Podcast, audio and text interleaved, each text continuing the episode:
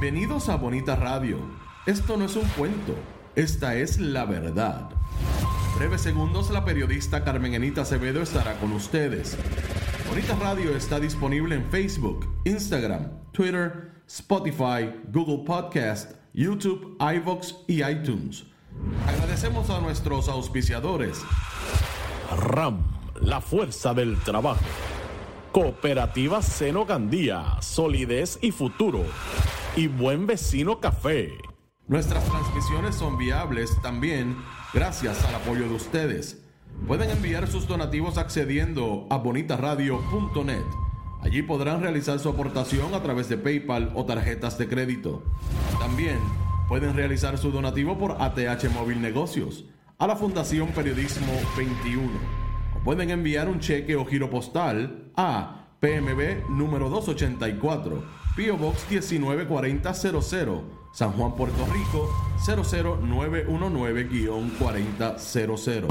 Bonita Radio, esto no es un cuento, esta es la verdad.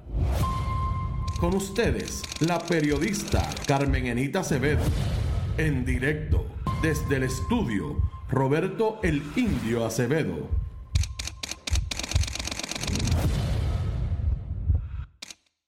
Buenos días Puerto Rico y el mundo, soy Carmen Enit Acevedo y estamos en Bonita Radio. A esta hora Bonita Radio se enciende a las 8 y 4 de la mañana de hoy martes, miércoles, perdón, miércoles 16 de noviembre del 2022. A esta hora nos encendemos para compartir con ustedes, conversar con ustedes sobre lo que ustedes tienen derecho a saber.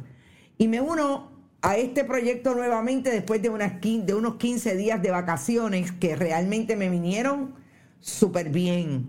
Extrañarlos, claro, extrañé el trabajo, extrañé el país, pero es necesario ir, recargar energías para regresar a hacer lo que tenemos que hacer.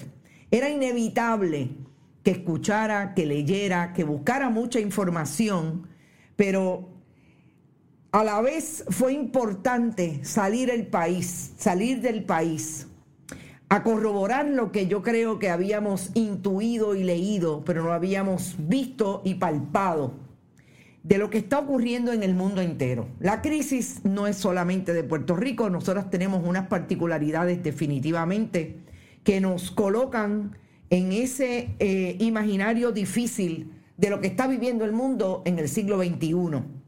Pero créanme que constaté la crisis de trabajadores y trabajadoras, la crisis de la pandemia, lo que ha dejado la pandemia y que nosotros hemos visto claramente, la crisis de energía. En España hay una crisis de energía ahora mismo eh, en un... Eh, eh, en la manera en que se está produciendo la energía y lo que están tratando de limpiar en términos de energías renovables y los costos.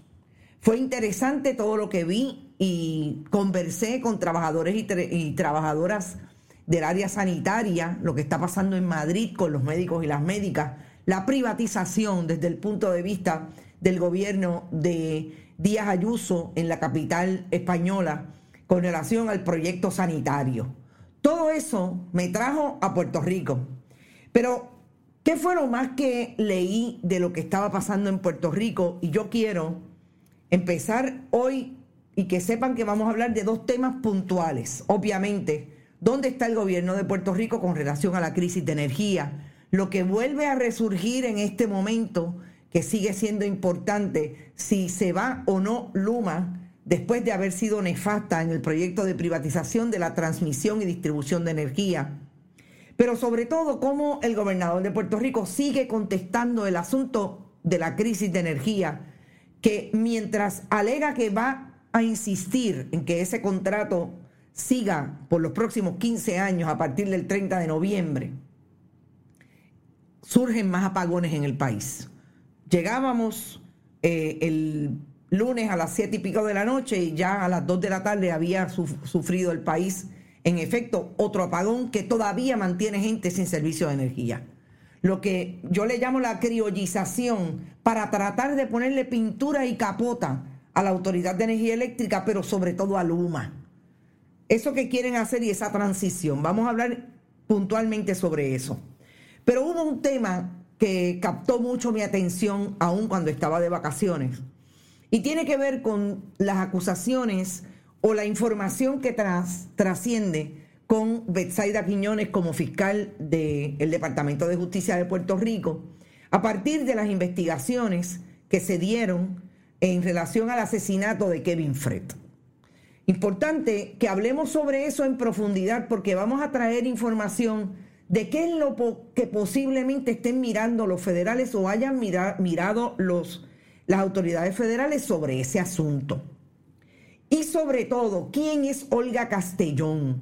¿Quién es esa persona que se trae ahora desde el punto de vista de que Betsaida Quiñones alega que no la dejó seguir con la investigación y que tiene un papel importante en aquello que siempre hemos llamado la federalización del proyecto de justicia de Puerto Rico, pero sobre todo que miremos y profundicemos en quién es, cómo se desarrolló en su carrera legal Olga Castellón y cómo escala al nivel de la jurisdicción de Estados Unidos en Puerto Rico y lo que es una realidad hoy que no se encuentra en la jurisdicción de Puerto Rico, sino que está en un destaque en Colombia, que no es otra cosa.